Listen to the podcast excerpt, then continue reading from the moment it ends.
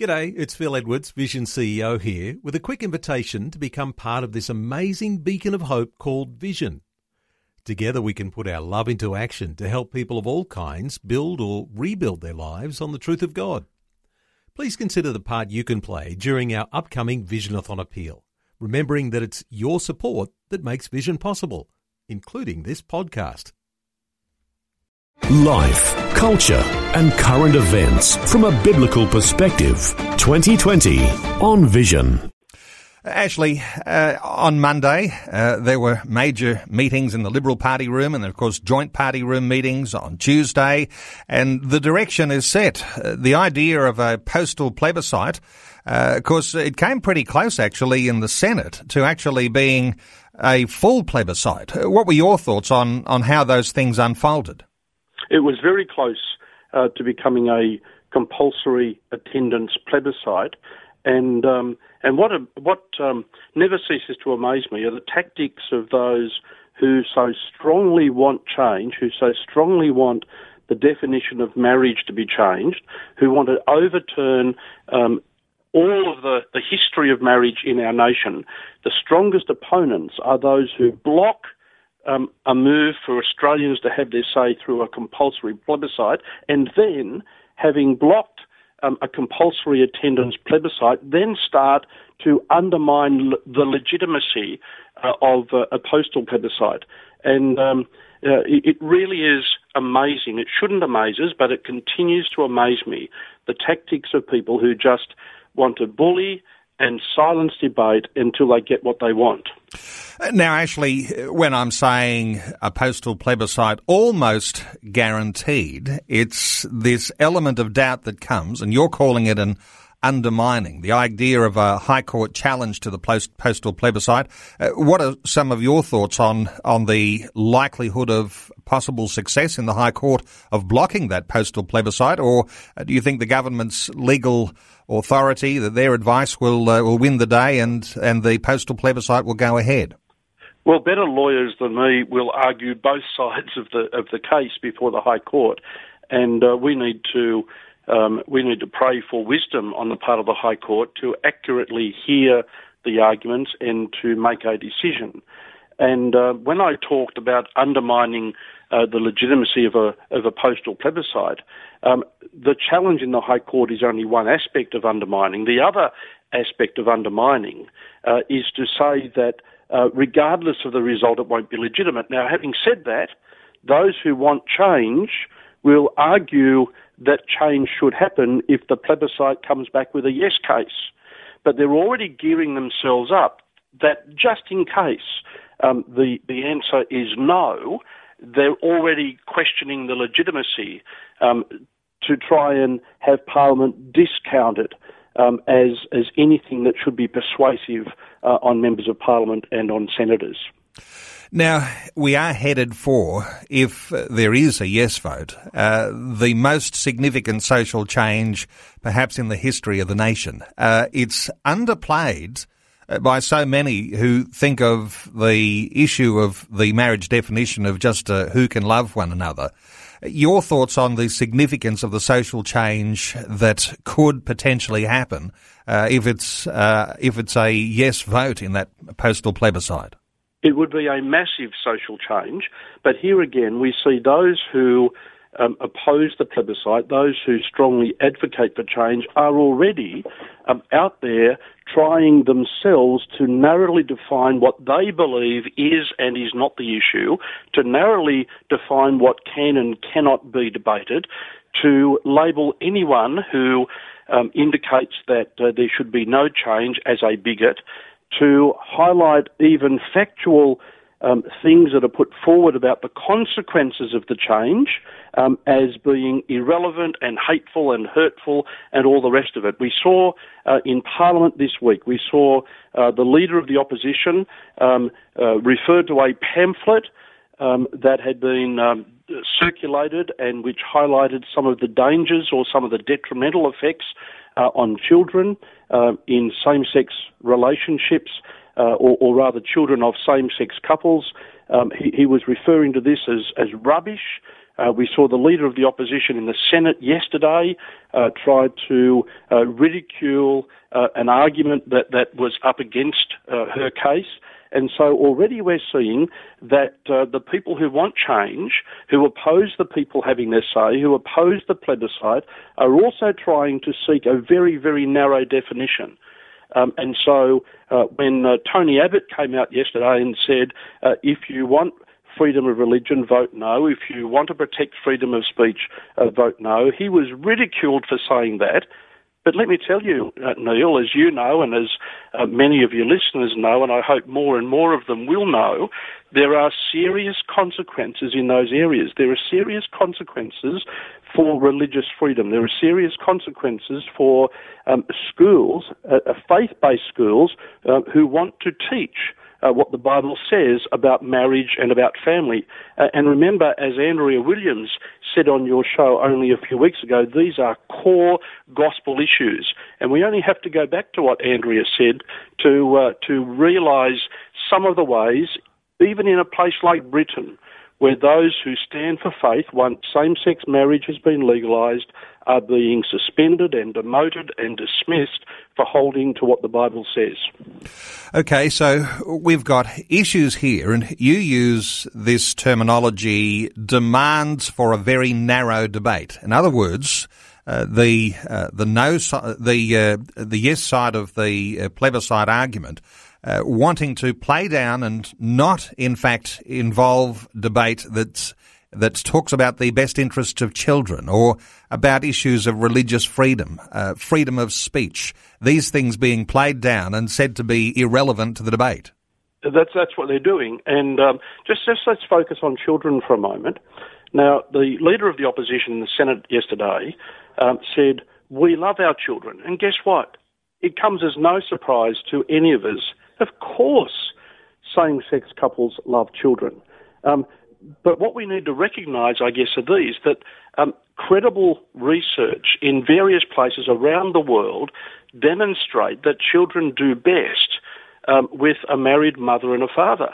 Um, th- there is, and not only that, but in same sex relationships, um, a child is automatically deprived of a biological mother or a biological father, or in some cases both, not because the parents have died or not because um, those people are not able or equipped to look after the child, but simply to meet the social cause that says that same sex couples should be entitled to have children, even though it cannot occur naturally.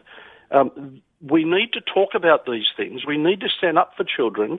Um, do same sex couples love their children? Of course they do. And yet there are stories of children who were raised by very loving same sex uh, parents who were able to say, um, we weren't really able to talk about my identity.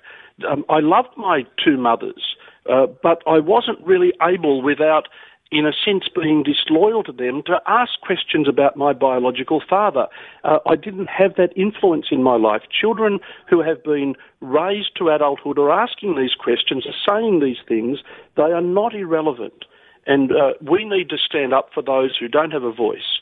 And uh, that includes the children um, who will be the, the unnatural products, um, sadly and unfortunately, the, the unnatural products of this social engineering. Ashley, you've had a number of media releases this week. Let me just draw attention to one of those, uh, which advocates for the idea that there should be funding on both sides. Uh, because if there had been a formal uh, involuntary plebiscite, there would likely have been funding for both sides to argue the case. But given that it's a postal plebiscite, a voluntary plebiscite, uh, no funding will be given, or at least that's the indication as it is at the present time. Uh, what's wrong with this idea of no funding? You're actually advocating that there should be funding on both sides so that both sides can argue. Uh, is there a protection in actually having government funding?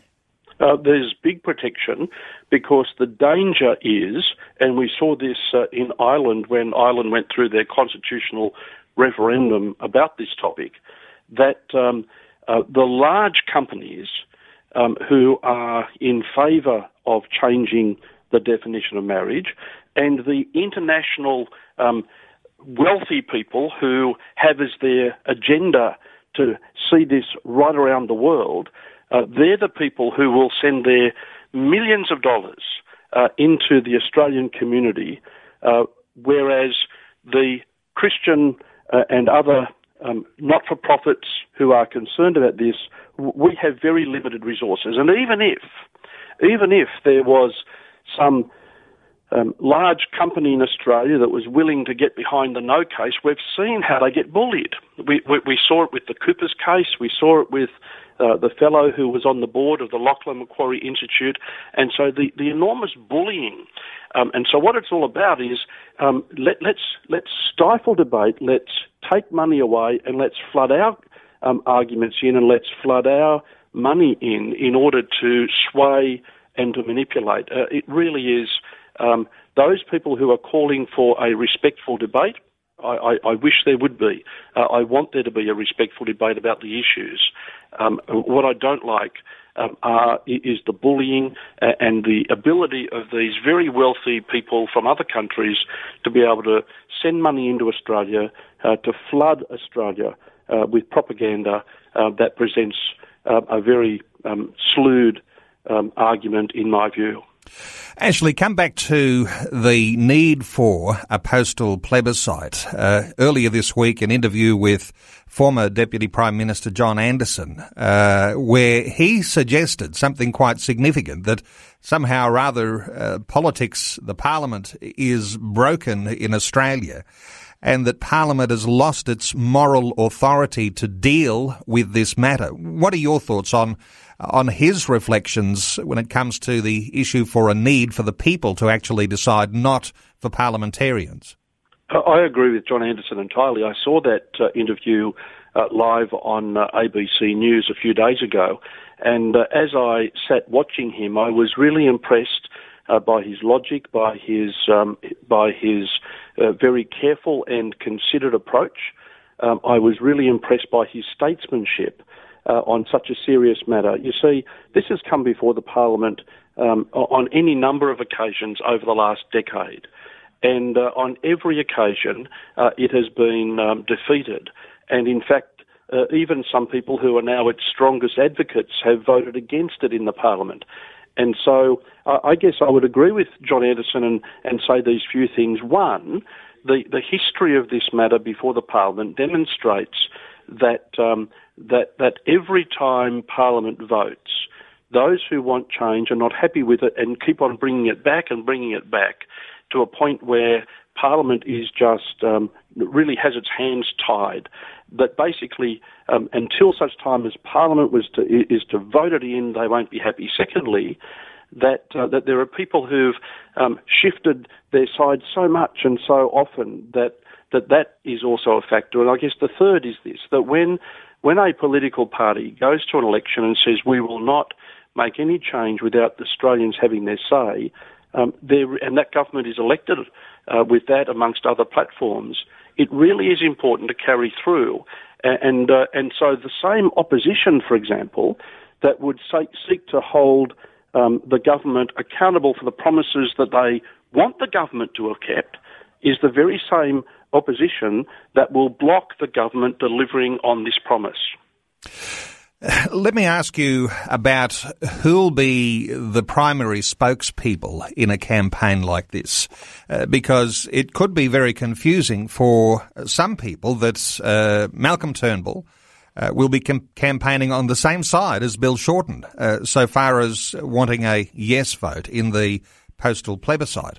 Uh, the other side of the coin, of course, uh, Tony Abbott will play a prominent role, and uh, and also one other very prominent uh, former Prime Minister John Howard has put his hand up to uh, be on the no side of the campaign too.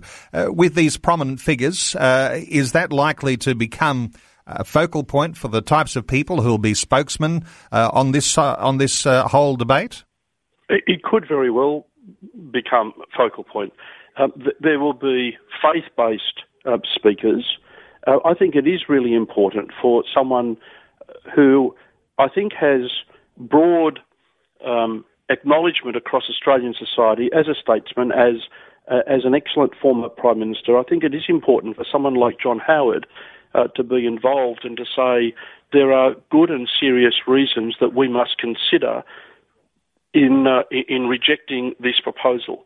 Um, I applaud um, his uh, leadership and uh, and I wish him the best as he seeks to add his voice to other voices of reason uh, that the Australian society will hear if we're given the chance. Now, I'm not precisely sure, but in my understanding, the Marriage Alliance may well be the prime campaign management. So you've got uh, you've got people who will be uh, prominent campaigners on either side of the debate. Uh, is that your understanding? The Marriage Alliance is that likely to be the prime campaign management?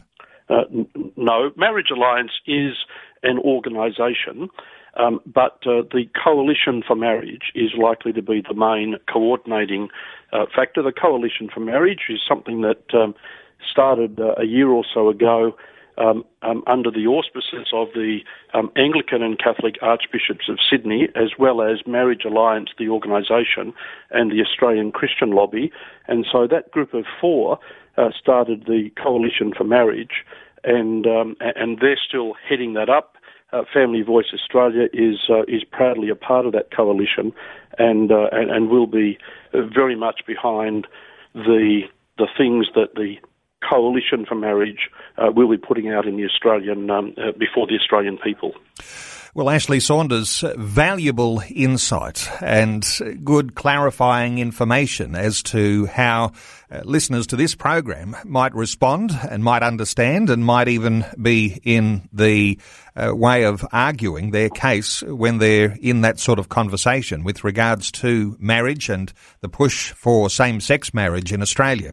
Ashley, uh, Ashley Saunders, of course, National Director, Family Voice Australia, appoint people to the website, Family Voice Australia, fava.org.au, uh, for good resources on how a Christian faith applies to this very, very important uh, cultural and social change that may be upon us and how we ought to be conducting ourselves in the lead up to the postal plebiscite.